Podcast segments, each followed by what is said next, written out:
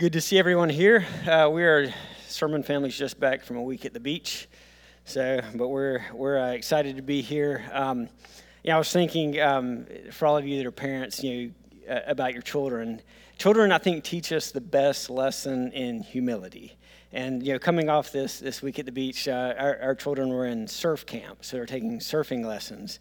Um, I, I, don't surf. I've never surfed. I've seen it. I, I, don't do it. But as their father, it did not keep me from giving them advice on it because that's what I think I'm called by God to do. Um, so it's funny. After the first day, uh, my oldest uh, came back and I was like, "Hey, uh, d- did you get up? That's a big thing. Did you actually stand up?" She said, "Yeah, I did." I was like, "Awesome. Did you, you know, you took my advice?" And she said, "Dad, I listened to everything you told me, and I did the exact opposite." And so. Um, it just it really convicted me that um, you will never be arrogant when you have children. I think, but anyway, um, getting into the message this morning, I, I, know I've talked before from this platform about Dietrich Bonhoeffer. And just to recap, he was a German pastor. He was actually a Lutheran pastor. Uh, born in the early 1900s, um, he kind of came uh, into his own around the time of the rise of the Nazi Party in Germany. Um, during the, the beginning of it, he was actually in England, um, but he was so convicted about what was going on in his home country, he went back at, at huge personal risk in order to teach. And, uh, and he did, and he started kind of an underground seminary, so to, so to speak. Um, during it, he actually he goes to America for a brief period, immediately regrets it, uh, and goes straight back to Germany during arguably what's the worst part of the war, uh, knowing full well the dangers.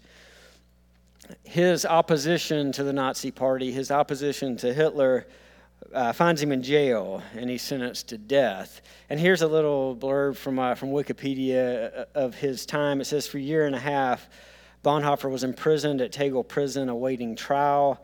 Uh, he continued to work in religious outreach among his fellow prisoners and guards. Uh, some of the guards even helped him put a plan together to attempt to escape. Uh, he turned that down, uh, really based on his love for his family. He was concerned that his family may be in danger uh, if he did that, you know, because of the retribution from the Nazis. Um, so, long story short, on April 4th, 1945, Hitler himself sentenced him and five others to death. And in that trial, that, or, you, know, you can't even call it a trial, but in that event, as he was walking out, he, he said that famous quote. He said, For me, this is the end, the beginning, I'm sorry, this is the end, for me, the beginning of life. And, and I've used that quote before. And so on April 9th, 1945, uh, he was stripped of his clothing, led naked to the execution yard where he was hung with six others just two weeks shy of the Allies uh, liberating that concentration camp. So, if you, if you don't know about Bonhoeffer, I'd encourage you to read about him. Incredibly interesting human being, very convicting. But the point is, he spent a lot of time in prison, and the book that I'm reading about him, it takes some of the letters that he wrote while he was in prison and shares them. In fact, there's actually a compilation of all of his letters that was put into a book. But this particular letter comes from 1943, from Christmas. Christmas of 1943, and Bonhoeffer was asked to write a, just a brief paragraph for his fellow prisoners. And you know, think about the emotions these prisoners must have been feeling at the time. You know, they're imprisoned. It's Christmas. The majority of them have been sentenced to death. So this is what he writes. He writes, "O God, early in the morning do I cry unto thee." Help me to pray and think only of thee. I cannot pray alone. In me there is darkness, but with thee there is light. I am lonely, but thou leavest me not. I am feeble in heart, but thou leavest me not. I am restless, but with thee there is peace. In me there is bitterness, but with thee there is patience. Thy ways are past understanding but thou knowest the way for me. So these words, these words that we read, they're written by a suffering man, by an imprisoned man, one that knows that he is likely going to die. And so, why would this be important to read as we move into the scriptures this morning? Well, because our topic this morning is on lament. And this, what Bonhoeffer wrote, is a prime example of lament. And we will get more into the quote later, and I think it'll make even more sense. But this is Christian, and this is biblical lament, and it is right, and it is good for the people of God. And so, what is lament? Well, I've had some time to, study on it, and lament is much more than just a simple cry. Mark Vroegop has some great words about it, and he makes some excellent points. And he says this He says, You might think lament is the opposite of praise. It isn't. Instead, lament is a path to praise as we're led through our brokenness and our disappointment. The space between brokenness and God's mercy is where this song is sung. Think of lament as the transition between pain and promise. It's the path from heartbreak to hope. He goes on to say biblical lament includes four elements turning to God, bringing a complaint, asking boldly for help, and trusting. And I agree, I, I think there's another, and then I, I believe biblical lament ends with thanksgiving. It ends with praise and thanksgiving. So you see, it's not whining. It is not whining, it's not angry, and it's not a request for vengeance. Because remember what God tells us about vengeance. He says that it belongs to Him. And so, rather, lament is a cry to our Creator God, our all powerful God, the only one who can help. And it's a cry rooted in our trust of Him that tells our loving Father of our situation. But we do this trusting in Him, knowing that though the suffering may continue, we're going to continue to trust in Him because we know that there is a plan. And as difficult as that can be for us to see at times, we know that there is a plan. And there's, there's no better place to look when we, when we study lament than in the Psalms, is over a third of the Psalms are actually Psalms of lament, which is the title of this morning's sermon, A Psalm of Lament, which we'll be looking at the 22nd Psalm. So, what are the Psalms of Lament? Well, this is a great definition. Psalms of lament are songs and prayers given to God in times of pain, when we feel distant from God, hurting, or abandoned. Though each lament begins in a generally negative position, each one turns back to God in trust and thanksgiving by its end, excluding Psalm 88. Psalms of lament can be cries of desperation, petitions for aid, or pleas for justice. So in lament, there is a cry to God, followed by a trust of God that ends with thanksgiving to God. And that's what we're going to see this morning in Psalm 22. And this is what David Guarzani says about lament, in particular, lament in the Psalms. He says the lament Psalms also direct their appeal to God Himself but in stark contrast to the praise psalms, they seek deliverance from terrifying circumstances. While the praise psalm seems to present a world with no suffering or disorder, lament psalms arise from personal experience with suffering and injustice. One of the challenges faced by the psalmists is that they had experienced suffering while living under the umbrella of God's control. Thus, they wonder is he really in control? Does he really care for my particular circumstances? The, the psalmists long for God to act on their behalf, and generally these psalms open with a cry to God and then present the psalmist's lament. And after a confession of trust, the psalmist pleads for divine intervention, using words like hear, save, punish. The psalm concludes with a vow or expression of praise.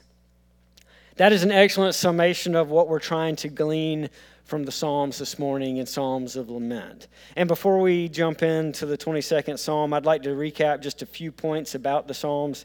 Again, the Psalms, there's 150 of them. Uh, with at least seven different authors. Uh, David wins first prize for the most, somewhere around 73. Um, the Psalms are breathed out by God, as 2 Timothy, 2 Timothy 3.16 tells us. All Scripture is breathed out by Him. And what we have are a replication of exactly who we are as believers. And that's the beauty and the gift of the Psalms. It shows us exactly who we are. The genre is a lot of hymns and poetry. In Hebrew, they're referred to as the writings. And the three main categories of the Psalms are praise, lament, and thanksgiving. And sometimes all three of those are contained in one, as we'll see this morning. So, getting into Psalm 22, this is also known as the Psalm of the Cross or the Lament Psalm. Uh, some people use it as a pre Easter psalm as well. So, what we have here, we have David suffering. We don't know why he's suffering, but he's suffering from something. And if you think about David's life, uh, there's a lot you could probably choose from. He experienced the bet- betrayal of his own children, the betrayal of friends. He experienced the death of a child. He experienced sickness. And so he cries out. And what we have are the cries of a suffering believer. And so I want to I want to begin looking at the cry here, the cry to God from verses 1 and 2 and then and then from verses 12 through 18. So please follow along as I read. My God, my God, why have you forsaken me? Why are you so far from saving me from the words of my groaning? Oh my God, I cry by day, but you do not answer, and by, by night, but I find no rest. Many bulls encompass me, strong bulls of Bashan surround me. They open wide their mouths at me like a raving and roaring lion. I am poured out like water, and all my bones are out of joint. My heart is like wax, it is melted within my breast. My strength is dried up like a potsherd, and my tongue sticks to my jaws. You lay me in the dust of death, for dogs encompass me. A company of evildoers encircles me. They've pierced my hands and feet. I can count all my bones. They stare and gloat over me. They divide my garments among them, and for my clothing they cast lots. So, this psalm likely sounds familiar to you, especially the first verse. Um, again, it's referred to as the Psalm of the Cross, as the Gospels tell us that Jesus spoke these very words from the cross. Some are actually of the opinion he may have even recited the entire 22nd Psalm on the cross, and we'll never know that for sure, but it seems entirely feasible. And, and before we continue, know this the Psalms are written as hymns and as poetry, but they're not written by a poet or a musician in the sense for entertainment. They're written by real people going through real life and real suffering. And that's why it's important to know the type of literature when you're reading the scriptures. Yeah, you may have heard the phrase before I believe in a literal translation of the Bible. And usually that comment is presented somewhat antagonistically or somewhat smugly at times followed by some sort of odd directive or excuse to uphold an ancient civic law. Well, here's the thing I, I believe in a, in a literal translation of the Bible. I believe a poem in the Bible is a literal poem, and poets will use imagery and metaphors and the like, which is what we'll see here. So it's good to know, again, as we get into Scripture, to know the type of Scripture that we're reading. Think of it like this think of it like a sad country song. Y'all know I'm a country music fan, I'm in the minority at times. George Jones, he stopped loving her today. Now, if that is not the saddest thing you have ever listened to, tell me, like, t- you know, send me a new one. Whiskey Lullaby, maybe it may be up there. But anyway, if you've ever really listened to the lyrics of He Stopped Loving Her Today, it makes you want to pull the car over and cry. I mean, that's awful. And likely whoever wrote that, it wasn't George Jones, but whoever wrote it was going through something and he expressed deep pain and sorrow through this. It's the same thing how we see it in the Psalms. And I, I, I do recognize David was a musician and, and, a poet, but uh, I think we all, we're, we're comfortable knowing where I'm coming from here. And so, contained in these Psalms, contained in this Psalm, are cries from the hearts of a believer. We have praise from the hearts of believers. The, the fears, the anger, insecurities, and sadness, and joy and thanksgiving, all authentic in the life of a believer. Because it's okay to cry out to Him. It's what we're told to do, to cry out to the Creator of the heavens and the earth for what bothers you. And sometimes that is all you can do. Sometimes in our lives, that is all we can do. In grief and in pain and in suffering, all we can do is cry out to Him My God, my God. Anytime there is repetition in Scripture, it's for us to take notice. And it's no different here because what this is, this is intense. This is intense suffering. And the, the whole world does this. Scripture tells us this that the whole world cries out from Romans 8:22 for we know that the whole creation has been groaning together in the pains of childbirth until now. And so, what we read here are the cries of a believer. And what I like about this, and what I like about true lament, is it doesn't need to be packaged appropriately for our God.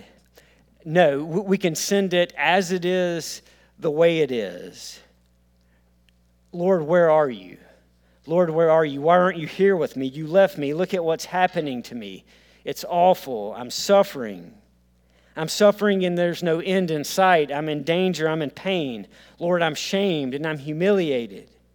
These are the cries of the psalmist who is a believer. And let that sink in for a second. These are the cries of a believer, one after God's own heart. And these were also the cries of our Savior from the cross. Have you, have you seen this before? Have you seen true biblical lament? Have you seen this in action? In our broken world, a lot of times what we see is the beginnings of biblical lament, but it ends in a desire for vengeance. And I've experienced this personally September 11th, 2001. Most of us remember that day, uh, where we were, what we were doing. So I was born in 1980, and in my lifetime, we had experienced relative peace. Um, we had watched in the 90s as Iraq rolled into Kuwait, only to be driven right back out months later.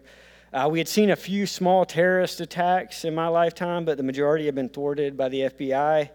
But this was different, wasn't it? This was much different. I was actually a senior at the Citadel at the time. I had no plans to go into the military, and I was in an organizational leadership course that morning. And as the class attempted to start, we kept getting interrupted by other professors uh, that a plane had hit the World Trade Center. And then we heard that another plane had hit the World Trade Center. And you know, finally we heard, you know, somebody came in and said the Pentagon had been hit. And I remember the professor, you know, he dismissed class. He said, Gentlemen, it's time to get to a TV. We need to figure out what's going on. I remember wanting to find my brother, and I have a twin brother that was there with me as well. And, and just so we could kind of process this together, because then we watched as the towers collapsed. Here is my problem during that time I was a lukewarm Christian at the time, well on my path to agnosticism. I had no personal relationship with Jesus Christ during that time.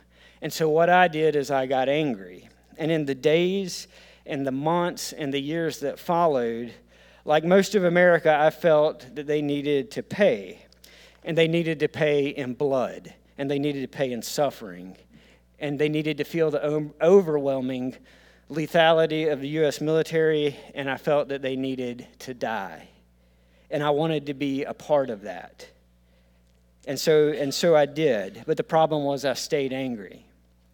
And so that brief, most of you remember that brief unity we had post 9 11 that was beautiful. It was a beautiful thing to see. The hopes of the Christian community, we had a revival of that period. It didn't last and it didn't come to pass. And we, we can argue of, of what the root cause was, but how many of us during that period lamented? And how many of us followed the human response like I did? The human response of vengeance. And that's the response that we see most today. It's not justice. It's not justice, it's vengeance. But vengeance doesn't belong to us. And that's all it was. It was a desire to repay suffering and death with suffering and death. But I want to be clear here so I'm not misunderstood. I'm of the opinion the war on terror was absolutely necessary because something had to be done. Evil like that cannot go unchecked. And in a broken world, sometimes that is all we have left to do. That is our last resort, is to conduct the brutality of war, which we did, and I'm fine with that. What I'm saying is, as Christians and as the church, we cannot be in the business of vengeance. Because in the midst of suffering and pain and death, the church laments. If we go back and we look at what David read here, look at what he lists. He says, Lord, I'm crying out to you, but you're not here. You're not answering. It sounds almost like a child's cry, doesn't it? And that's likely the point. He goes on, I'm surrounded, I'm in danger. What I'm surrounded by has the ability to kill me. What I'm surrounded by has the ability to destroy me. My bones are out of joint. My heart has been affected. I'm thirsty. I have no strength. I'm being humiliated by my enemies. What a prophecy, as a side note here. What a prophecy of our Savior's coming. But that's for another day. But right now, he, he's crying out just like a child I'm hurting. I need you. You're not here. Help me. And as parents, how easy is it to relate to this? How easy is it to relate to these very cries? But these cries, these cries of lament that we see from David, are biblical. And this is how we as Christians process our pain and our suffering and our grief, because at the end of this, and through all the lamenting cries that we read in Psalm 22, it is done from a position of trust. It's done from a position of trust in our Creator, which is what we're going to look at next. If we look to verses 19 through 21, David says, But you, O Lord, do not be far off. O you, my help, come quickly to my aid. Deliver my soul from the sword, my precious life from the power of the dog. Save me from the mouth of the lion. You have rescued me from the horns of the wild oxen. So, this request, generating from the original cry, comes from a place of trust. And here the psalmist is not only petitioning our Creator to come close and come quickly, he's reminding himself of why he's trustworthy. And so this petition is not made to someone who's not trustworthy. And that's why trust is such a key and integral part of lament.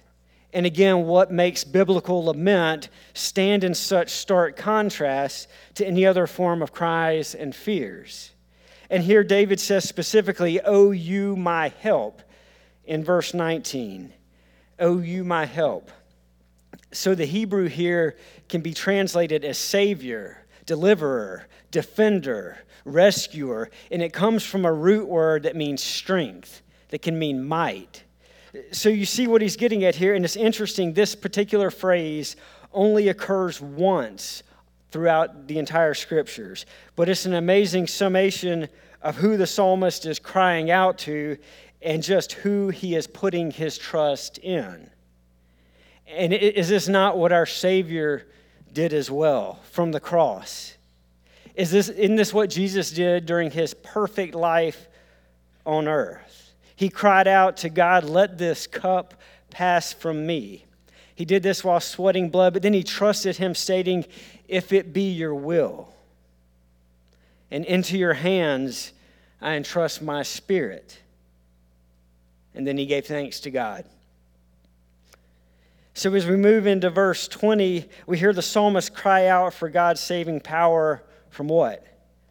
From animals, wild animals, right? And so, this is where we talked about the poetry. He's talking about those who are out to kill him, is who he's referring to. He's using this language to express, express both the danger and the fear that he's in, but also demonstrating his trust in the only one who can save, the only one who can truly save. So, C.S. Lewis makes this point about this as well, about this trust, especially the trust that you see in Psalms of Lament. He says, His laws have truth, intrinsic validity, rock bottom reality, being rooted in His own nature, and are therefore as solid as that nature which He has created. But the psalmists themselves say it best Thy righteousness standeth like the strong mountains. Thy ju- judgments are like the great deep. Their delight in the law is a delight in having touched firmness, like the pedestrian's delight in feeling the hard road beneath his feet after a false shortcut has long entangled him in the muddy fields. He had quite a quite a gift with his writing, didn't he? Hey, hey, let me address one thing as well at the end. Is anybody using the King James version this morning? Because if you are, if you are, uh, your translation does not say wild oxen, does it? What does it say? It says unicorns. Unicorns in the Old Testament. I could not gloss over that. I was concerned there was going to be a line waiting for me at the end if I didn't mention the unicorns in the Old Testament.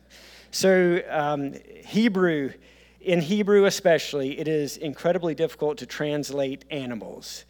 And I've, I've learned that, and, um, and it's no different here. I have no idea why the translators, you know, whatever 16th century did that or what they were going for. Um, I will say that Bashan region that we read about still has cattle to this day, so I think wild oxen is probably legit. Um, some have said it could, been, it could have been rhinoceros, which I don't know where their habitat is, but um, at the end of the day, I want to put your minds at ease. It's a tough language to translate, and uh, praise God that they, they gave an attempt. I just wish they went and chose unicorns. Uh, anyway, um, speaking of, of trust, uh, Tim Keller uh, preached a sermon a, a while back um, about this, about trust in the Psalms of Lament. And he entitled it this Talking to Yourself, Not Listening to Yourself and how appropriate. And what he said was, these lament psalms this is a self dialogue this is this is a conversation you have a one-sided conversation you have with yourself. It's not praying. The psalmist isn't praying here. He's not speaking to the readers. This is him conversing with himself reminding himself of who god is. And and tim keller says this. He said by reminding himself who god is he defies the devil and he defies man, which is exactly what he's doing. And so, biblical lament comes from this position of trust, and we see this trust throughout the entire process. And it ends, biblical lament ends with a period of praise and thanksgiving.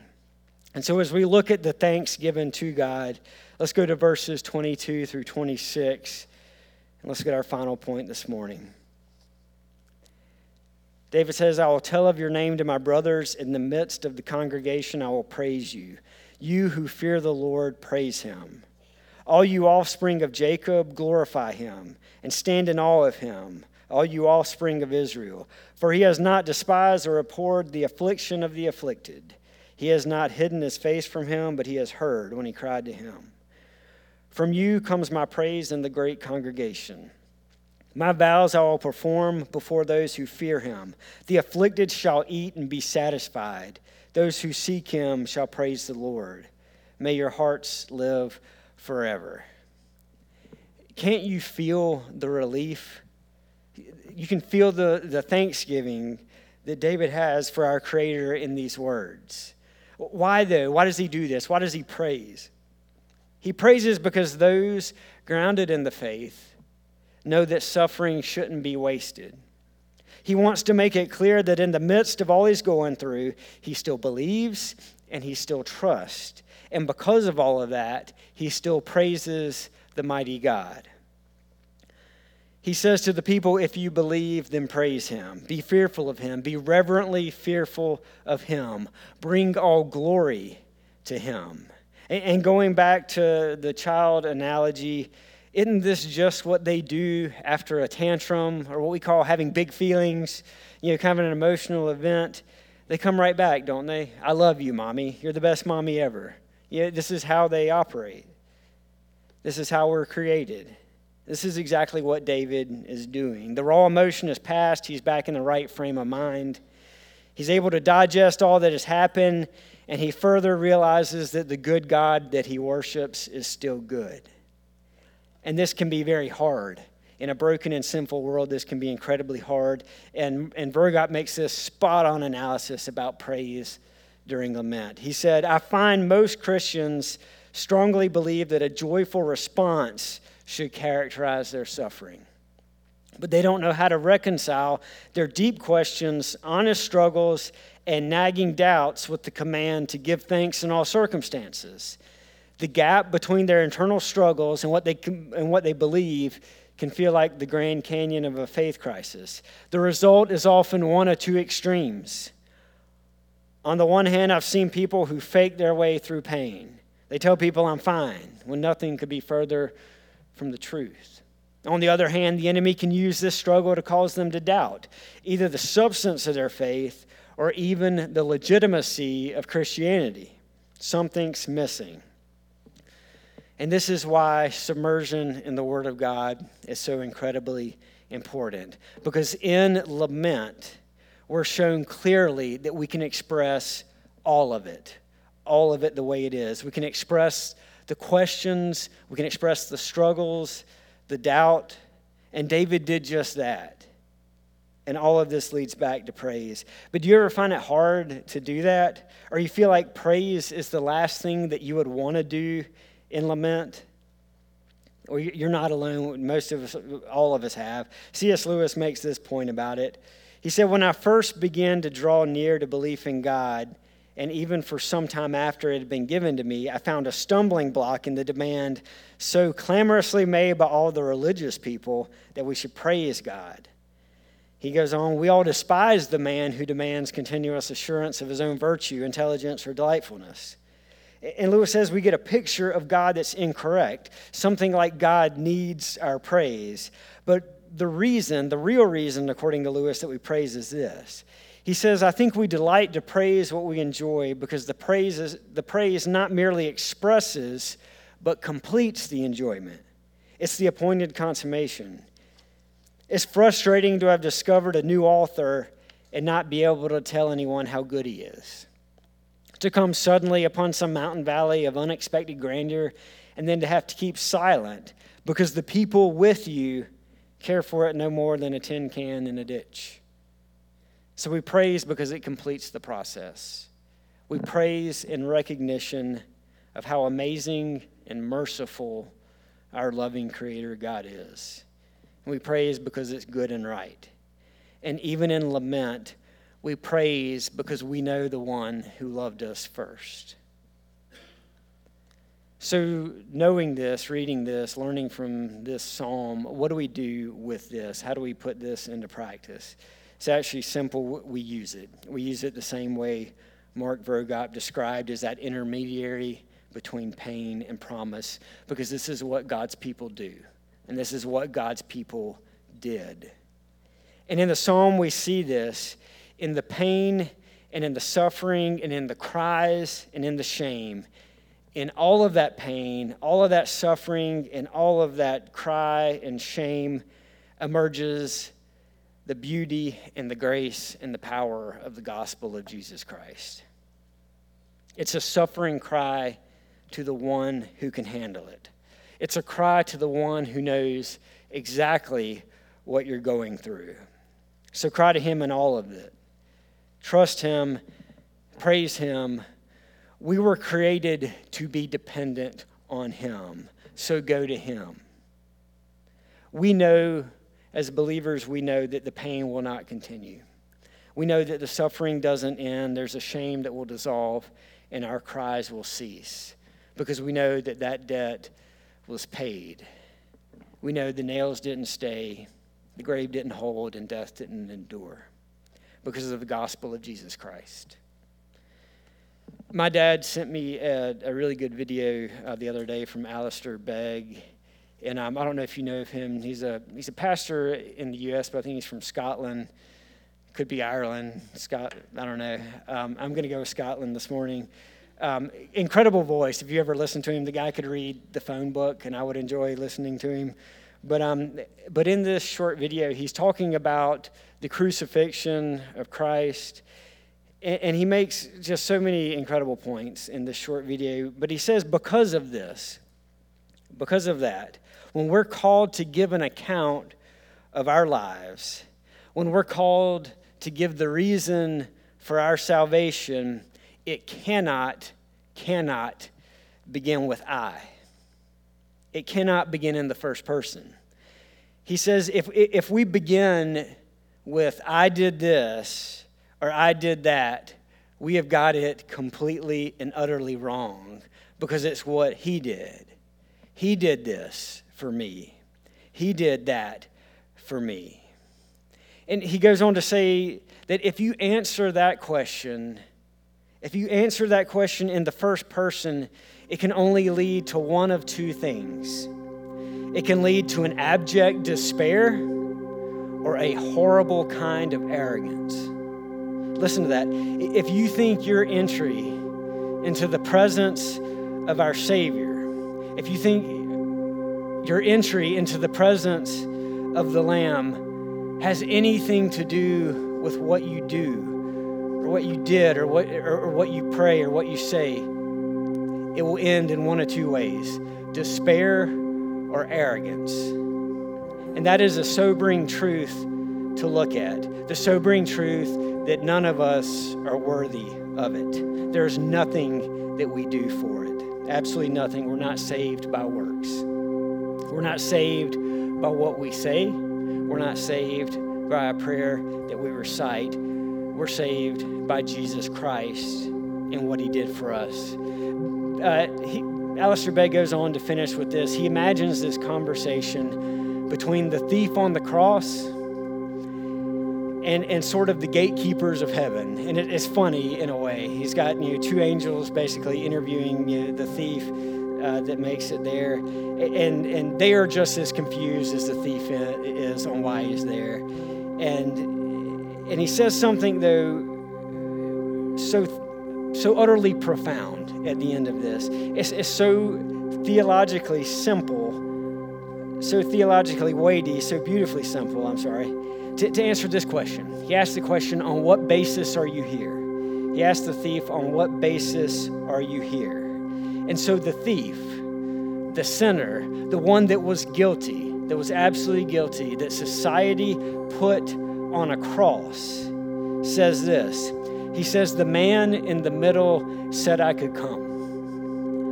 And so as we leave today, and we leave today with all of our problems and with all of our pain, and we leave with our suffering and our grief, let's leave knowing this Let's walk out the doors today knowing that we have a Savior who knows what we're going through. We have a Savior who experienced everything that we're experiencing from grief to shame to pain to humiliation. We have a Savior who, out of love, not only experienced all of that, he experienced more. And in the end, we have a Savior who said we can come. Let us pray. Father, thank you for today. Father, thank you for our church. And thank you for creating us to be dependent on you. Father, help us this morning. Help us as we suffer and grieve, as we experience loss and shame and humiliation. Help us cry out to you, just as the psalmist did. Help us cry out to you as we trust in you and as we give our praise to you. Father, we pray all of this in the mighty name of your Son, Jesus.